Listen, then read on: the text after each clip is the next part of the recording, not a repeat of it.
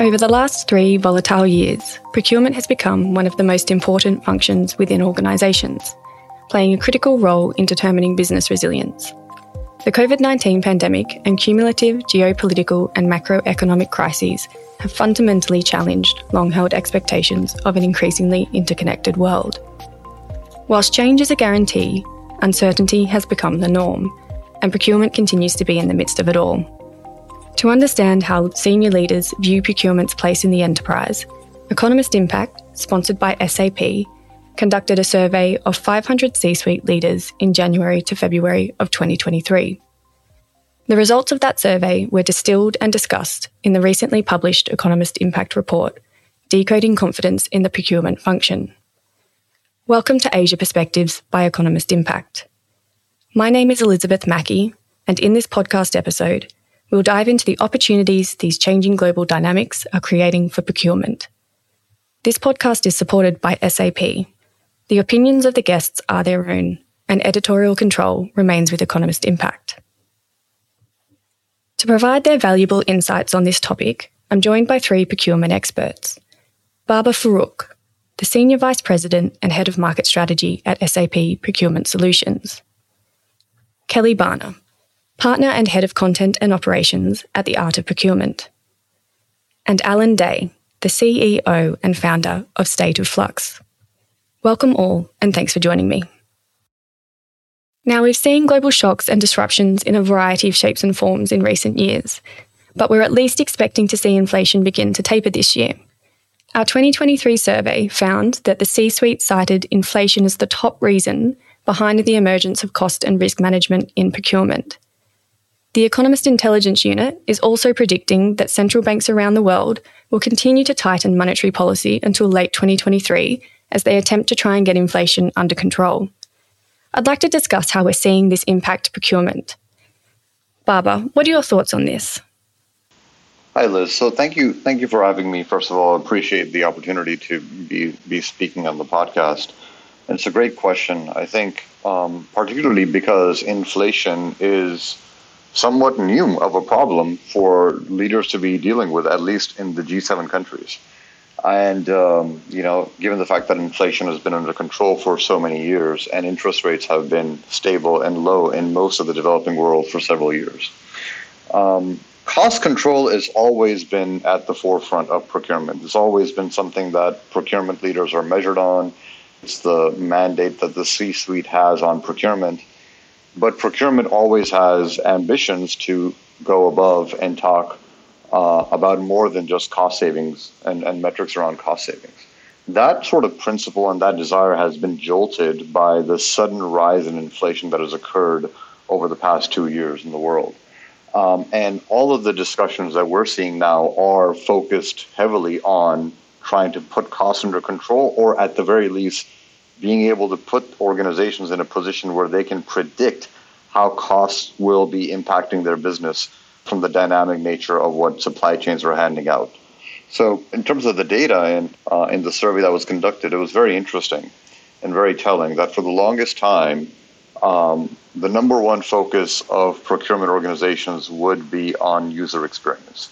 Um, this itself was something that was a recent trend, started about five, six years ago, where user experience became a very, very critical junction for procurement organizations last year when we did the survey, that was the number one factor that uh, that uh, executives were citing as uh, as the driver for digital transformation and procurement. Interestingly, that this year has been overtaken by spend visibility. Looking at being able to look at where the money is going, how it's being spent across, you know, was I don't believe it was even in the top three last year, and it's now the number one driver for digital transformation. And I think at the heart of it, it goes to the fact that the uncertainty that has come from the the sudden uh, rise in interest rates uh, and the sudden rise in inflation has everyone concerned about not only how we're going to get current costs under control, but how is it that I can best predict what the future holds um, in, in, in this world of uncertainty. I think it'll be interesting to track those drivers of digital transformation over time. Kelly, what's your take on this? It's, of course, been an exceptionally interesting period of time. And part of what has made it so interesting is just how much uncertainty there is. Traditionally, procurement has created value for the enterprise by taking relatively known demand and leveraging it strategically, either using volume to drive down pricing or using volume to create an innovation based relationship with, with key suppliers. But what we have right now is a situation where the visibility horizon has shortened and slightly less scientific, but no less important to a decision making or strategy development perspective is the fact that while the visibility horizon has pulled in, the confidence horizon has pulled in even a little bit further.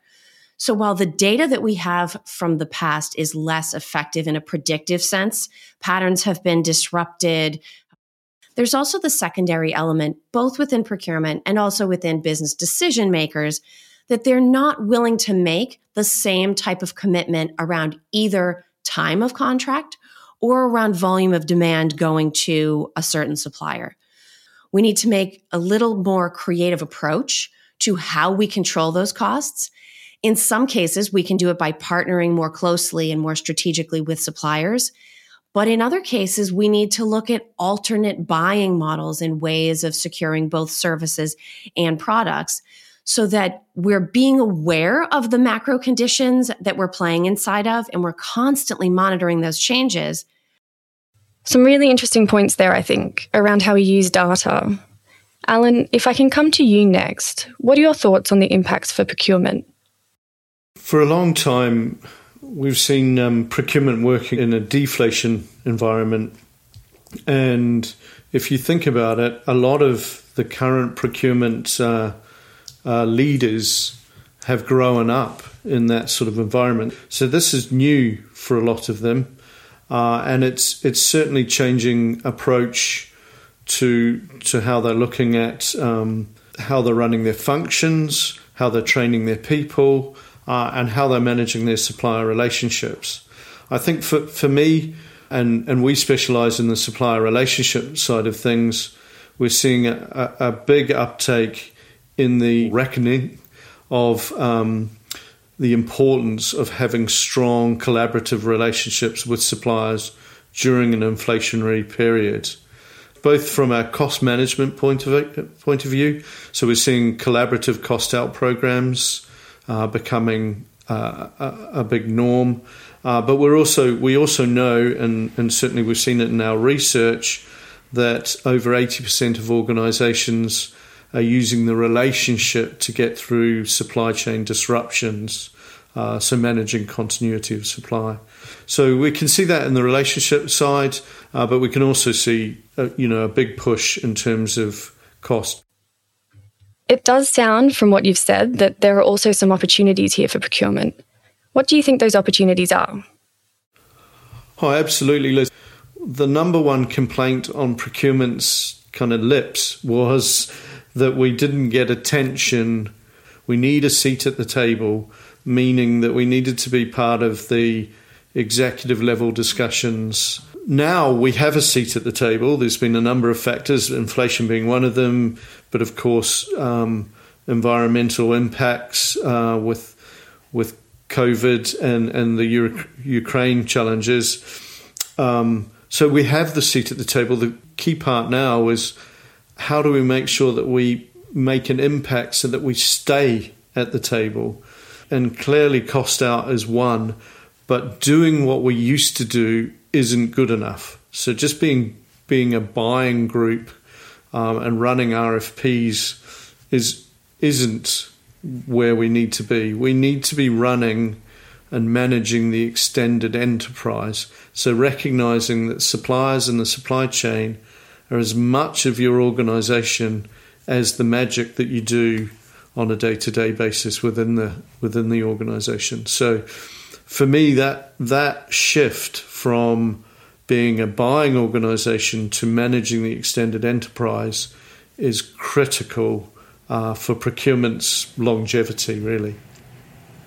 So, now that procurement is at the table, let's explore what's needed for procurement to stay at the table and relevant to the business. Can I get your take on this, Baber? Well, I think procurement has the attention of the C suite I think businesses and leaders in businesses are looking at procurement to help solve this problem of uncertainty around bottom line. Um, and and that means that a lot of the initiatives that procurement leaders have wanted to do for a long time in their businesses, and they could be technology related, they could be process related, they could be people related. I'll give one example: category management. And we spoke about this in the survey as well.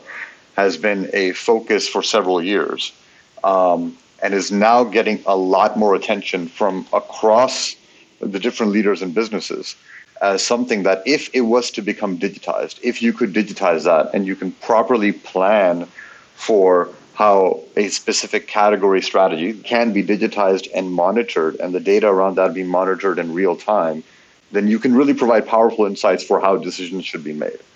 Um, that's always been very theoretical, uh, but the tools to make that a reality exist now. Now is the time to try to, um, you know, b- bring those initiatives to reality. Yes, we're certainly seeing that procurement is in the limelight at the moment and that there's a push for change underway in the function. Now, I do want to take a slight pivot uh, when looking at these challenges, and I want to pivot towards geopolitical tensions. We know that geopolitical risk associated with shocks, including war in Ukraine and, and the US China trade tensions, continue to shape supply chains and the ability of a company's procurement function to work effectively and efficiently. And this was also apparent from the results of this year's survey, where we saw 29.6% of the C suite prioritising supply chain visibility to manage those organisational risks. The Economist Intelligence Unit is also predicting that with no end in sight to war in Ukraine, businesses will continue to structure their supply chains as far from the conflict as possible. In that context, 2023 is set to have a greater focus on existing trade and investment relationships, with a rise in friendshoring. Now, I do want to dive into that a little bit further. Let's start with you on this one, Kelly. Can you tell us a little bit more about how these geopolitical tensions are impacting procurement? Absolutely. So, from my perspective, a visibility horizon is something concrete. You can either predict reliably so far into the future or you can't. You can either see so many tiers into your supply chain or you can't.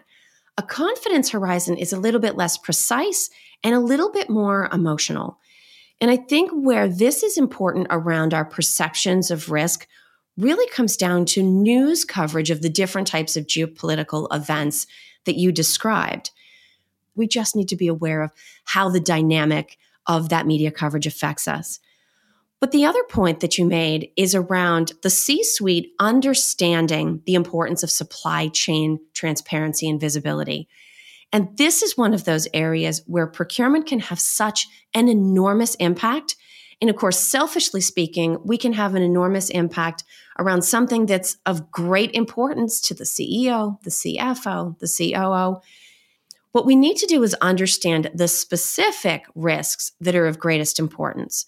I do know that one of the primary areas of concern for CEOs, especially, is cyber risk. And this is something that's been peripheral to procurement's risk assessments in the past, but we haven't maybe delved quite as deeply into it as we have the opportunity to. These first tier suppliers are incredibly critical. We're going to figure out what their cybersecurity protocols are, and then we're going to start having conversations with them just about maybe financials and cybersecurity, understanding into their supply chain. So we can't understand all risks in all places at all times. We'll never get off the launch pad. But if we really target our efforts around areas that are important to the business, that we know impact our ability to generate revenue, and focus there, take it one step at a time, that's where procurement can start to step by step build out that transparency centralize it so that all decision makers, especially our friends in the C suite, can leverage it and is close to real time at any point. And we have the opportunity to impact that risk. And so, yes, being aware of all of these macro factors, understanding what we can impact and where we can't.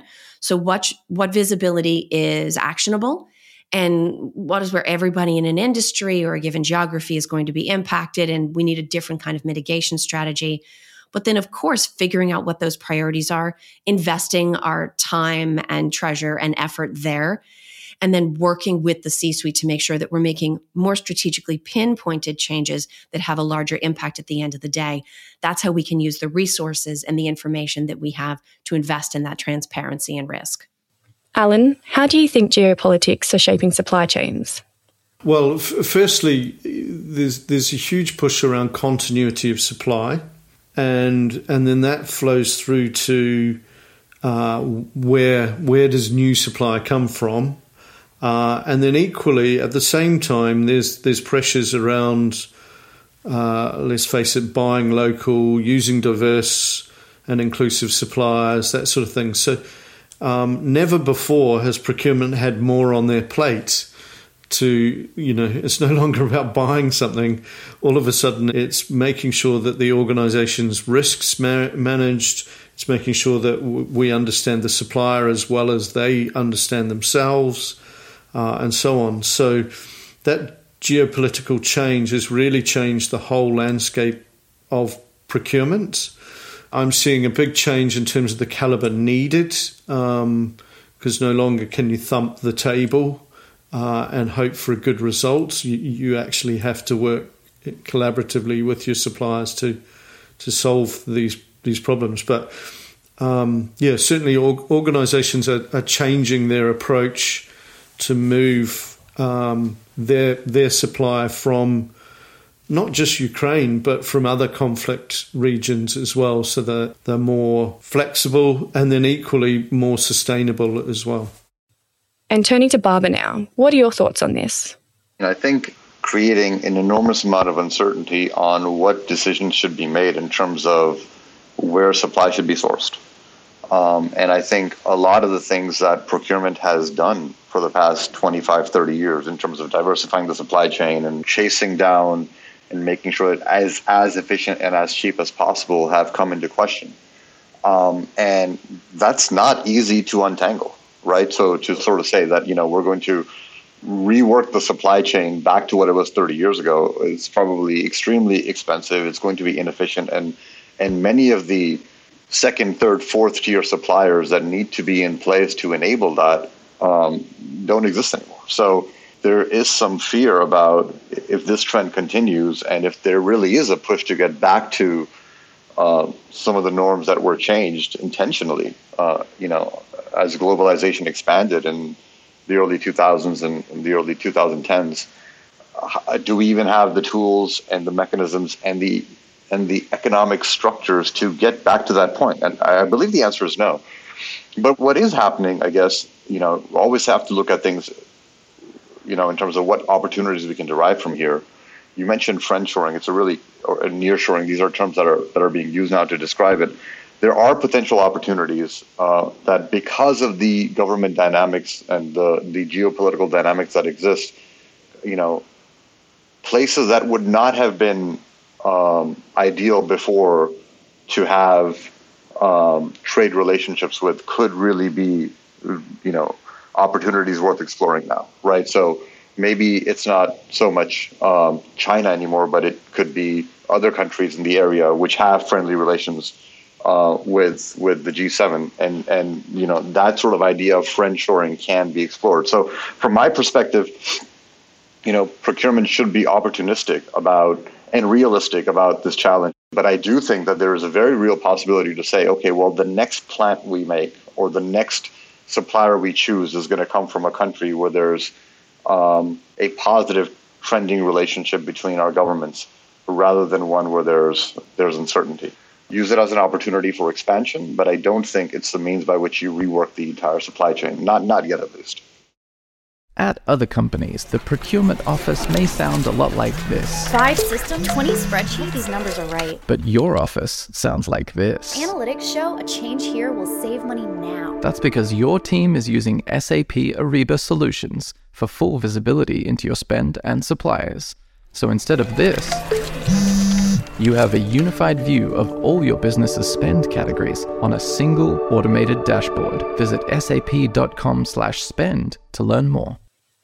I think we're also seeing more mature supply chains, and they seem to be taking a combination of the just in time and just in case approaches. In some instances, we're also seeing duplication of entire supply chains for critical products and services across different countries and regions. Now, I just want to expand a little bit more on what you were just saying in relation to digitisation. Are we seeing these all as physical supply chains, or are we seeing a greater shift to digital supply chains? So I certainly think that you know the digitization of supply chain and making sure that supplier collaboration becomes more and more digital across the board, across the entire manufacturing process, right? Whether it's the actual purchasing or the forecasting or the inventory management or the actual trade and the, the trade documents themselves is is something that's long overdue. Uh, COVID sort of, I think, ex- has helped accelerate that, uh, and the effects of COVID have, have helped accelerate that. And the benefits of that can really be realized given given the you know the uncertainty in the world right now. So if you are going to go ahead and say we're going to mirror supply chains in for critical products, that really really requires efficient processes and systems to be in place. Otherwise, you're spending a lot of money trying to do that and a lot of effort trying to achieve that outcome. So I think in in in in, in some cases it is a validation about why digital digitizing that experience is imperative and necessary, and we're seeing that um, for critical supply, and we're seeing that for goods and services um, occur as well. That said, it sounds as if organisations haven't quite figured out what these digital supply chains might actually look like. Kelly, what are your thoughts on supply chains becoming digital in the future, and how do we get there? They have to become more digital going forward. And I think they have to become digital in ways that we haven't thought about in the past. So we're doing an okay job with data, at least gathering it in most companies' cases. There are quality issues everywhere. Somebody had said to me at one point, and it stuck in my head there are two different kinds of companies. There are companies that have data quality problems, and there are companies that know they have data quality problems. So, this is not something that anyone has mastered. And as data keeps getting not only created anew, but created anew in larger and more complex volumes than ever in the past, it's also an issue that's never going to go away. And so, I think we need to change our mindset around data quality and certainly leverage digital tools in order to do that. But I also think one of the things we learned from the pandemic, which was very hard, but I think it was a valuable lesson, is that things we thought we had digitally transformed were sort of half baked. It really is an opportunity for companies as a whole, and, and this is beyond the supply chain because there are so many other things that factor in here. Regardless of function, there really does need to be both one system of record that everyone looks back to so that we're all pulling from the same information. But we also need to be speaking the same language about that data. And so that's where everyone interpreting things in the same way, having access to the same analytics, is going to ensure that if we're all starting from the same data, which is hopefully the best quality we're able to provide given the circumstances and the time available, is also motivating a common understanding about the state of the state. It's interesting that you speak about the need for a common language, particularly as the survey results show us that collaboration across different organisational functions is really challenging. How do you think that factors into the move to digital? all of these groups need to be advocating. You know, it's funny, we, we for a long time have talked about cross functional collaboration and why can't everybody just agree and get along? I think as long as everyone is constructive and respectful, and again, pulling from the same data, we shouldn't all get along. We, we should all be advocating for the thing that we know best and then have a group decision based on all of the information. Now, in order to act on that information, that's where some of the other digital investments need to be. We need to be looking at modeling. We need to be looking at places to embed AI. And I don't mean the cutesy ChatGPT, have it, you know, write an email to suppliers for us in the voice of a pirate. As fun as that is, it's not actually going to help our business be more profitable or, or be more risk resilient. And so further investments in process digitization is important. Is there friction for users at any point in the process? Are people confused about where to go for information or what the right source of information is? You know, looking at the way we use digital to help people what do what they do best. at a high level, company wide, and then boiling that down into each of the functions, making sure everyone has what they need, but making sure it comes back. The very best intentions can sometimes lead to the biggest problems. And so being aware of, eh, just like with our supply chains, first and second tier suppliers, first and second tier digital providers, what are our backup strategies? What's our our system of record? Uh, looking at those things digitally on a functional and also at a corporate level uh, and constantly refreshing. It's a job that's never going to be done just like data quality. I think that's going to make the difference between market leaders and average market players in the years to come. Thanks kelly. And now to alan. Are you seeing a move towards digital supply chains yeah, well, I, I mean, f- there's a huge shift from from not just physical supply chains, but the I don't know if it's a term, but the servicization of supply chains. So no longer buying products, but buying services from suppliers, and we, we saw that in the kind of IT space, but it, it, it it's becoming more and more prevalent where you know people don't just buy a physical product; they they, they get the service wrap around it as well. Um, and then the digitization of that, you know, digital is weaving its way into everything, uh, and that goes hand in hand with that kind of servicization uh, piece. So I'm I'm definitely seeing that.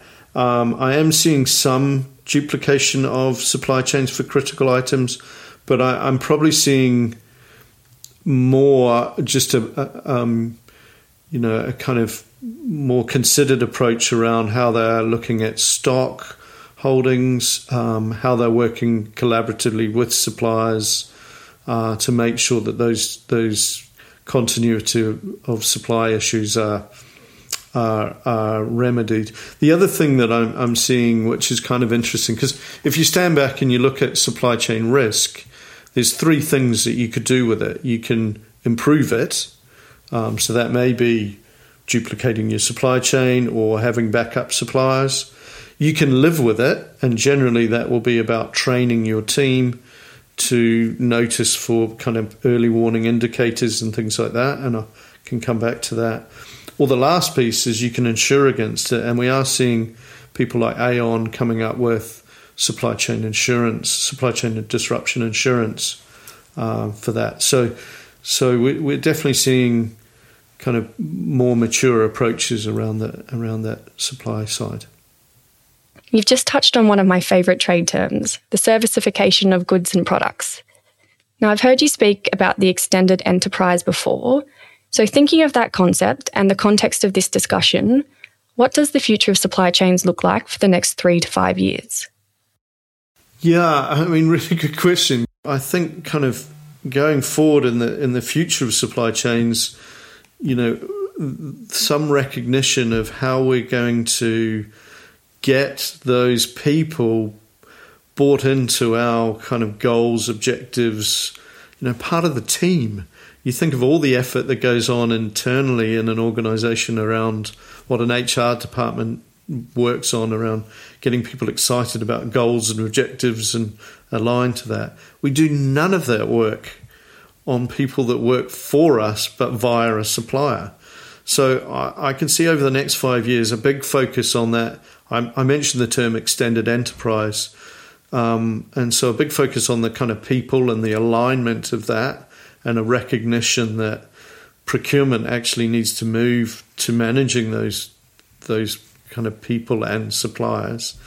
Um, I see far more service servicification, I can't say it now, uh, which of course puts more people in the supply chains. And then, uh, you know, I can only see digitization growing. Baber, what's your take on this?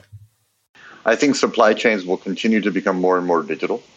I think all the players that are involved in that make trade happen, so that's the importer, the exporter, right, the supplier, the buyer, right, and I think uh, digital experiences will be key in terms of allowing companies conduct business in the most efficient manner possible.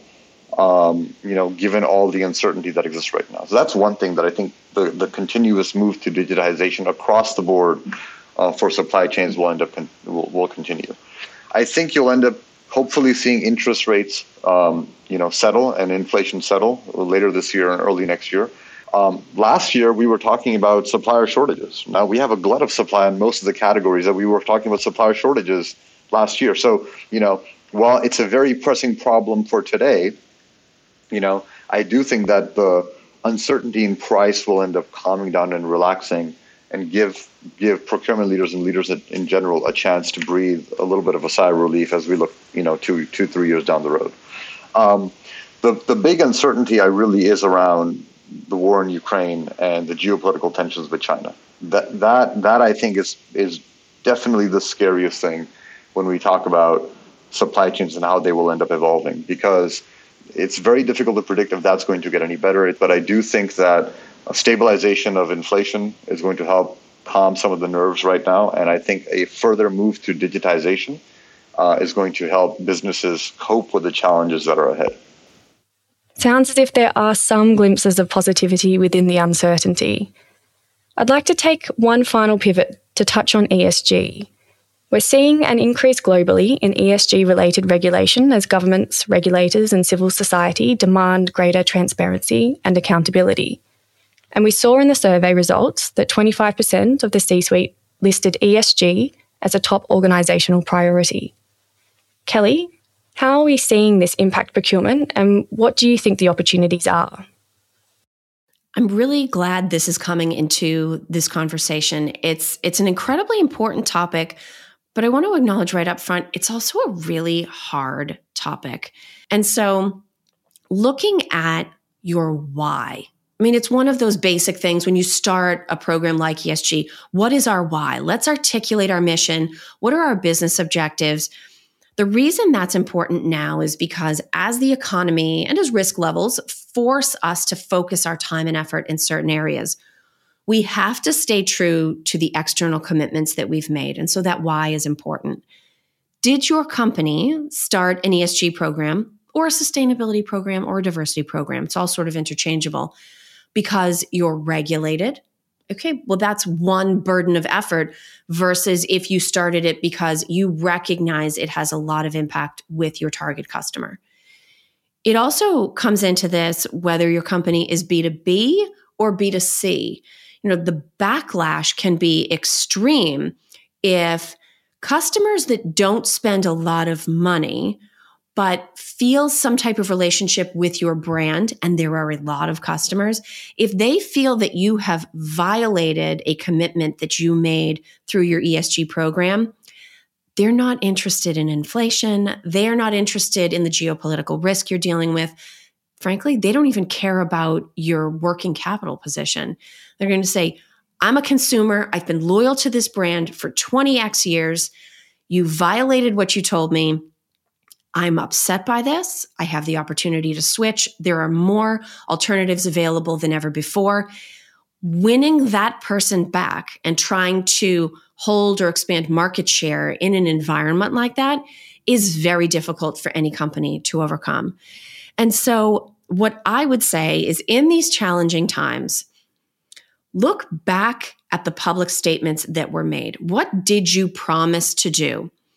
If for any reason you cannot do that, be as transparent as you are trying to be internally.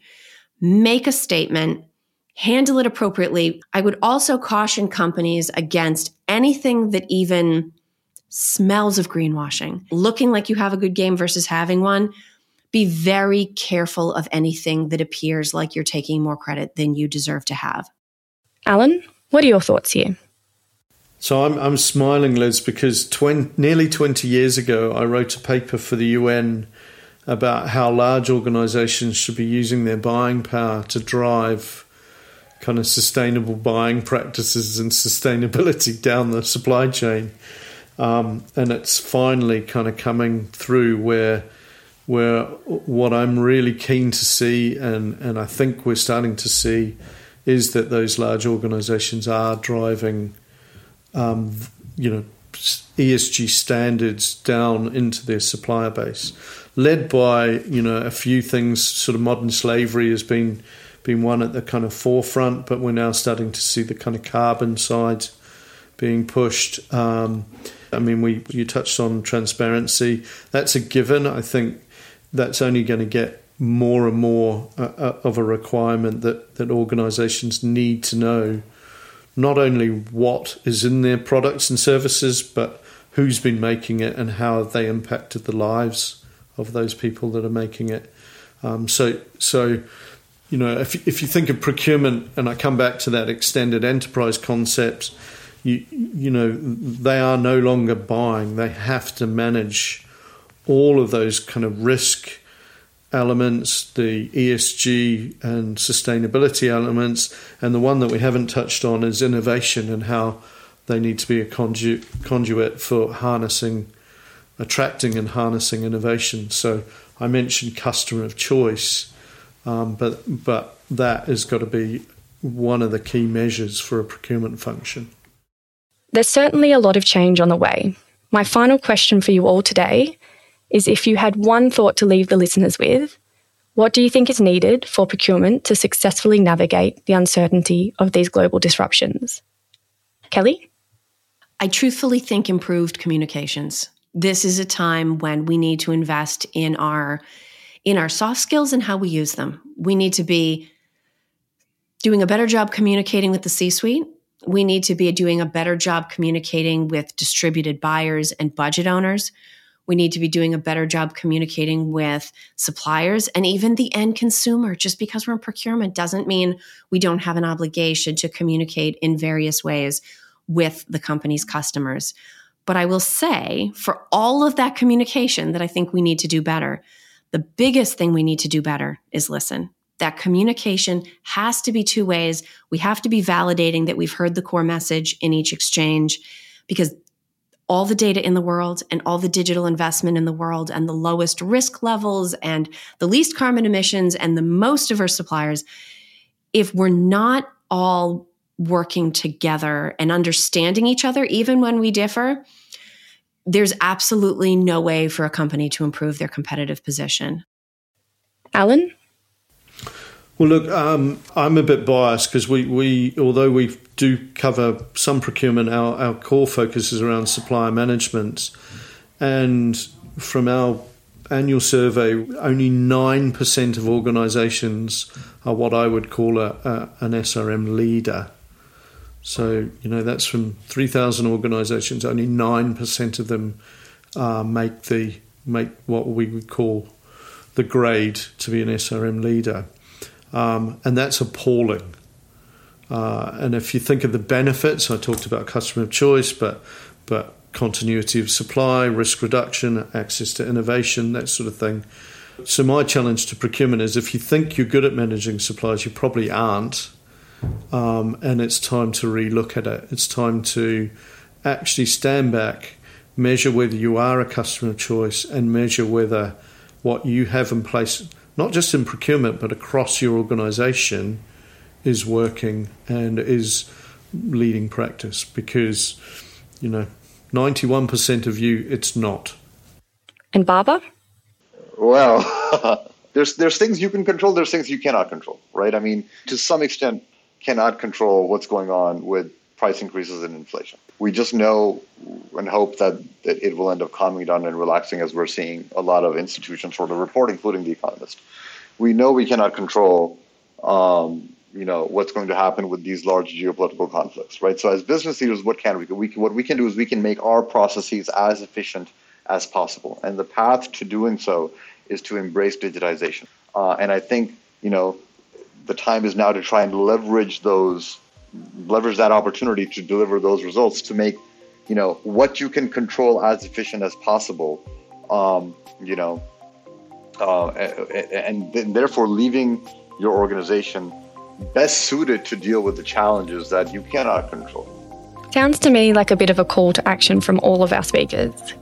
There is a lot that we can cover here, but unfortunately, that's all we have time for today. A big thank you to Baber, Kelly, and Alan for their time and insights, and thank you to the listeners for tuning into the Opportunities for Procurement in Uncertain Times podcast, sponsored by SAP. For further information on the Procurement Imperative program, head to impact.economist.com forward slash projects forward slash the dash procurement dash imperative. Thank you and goodbye.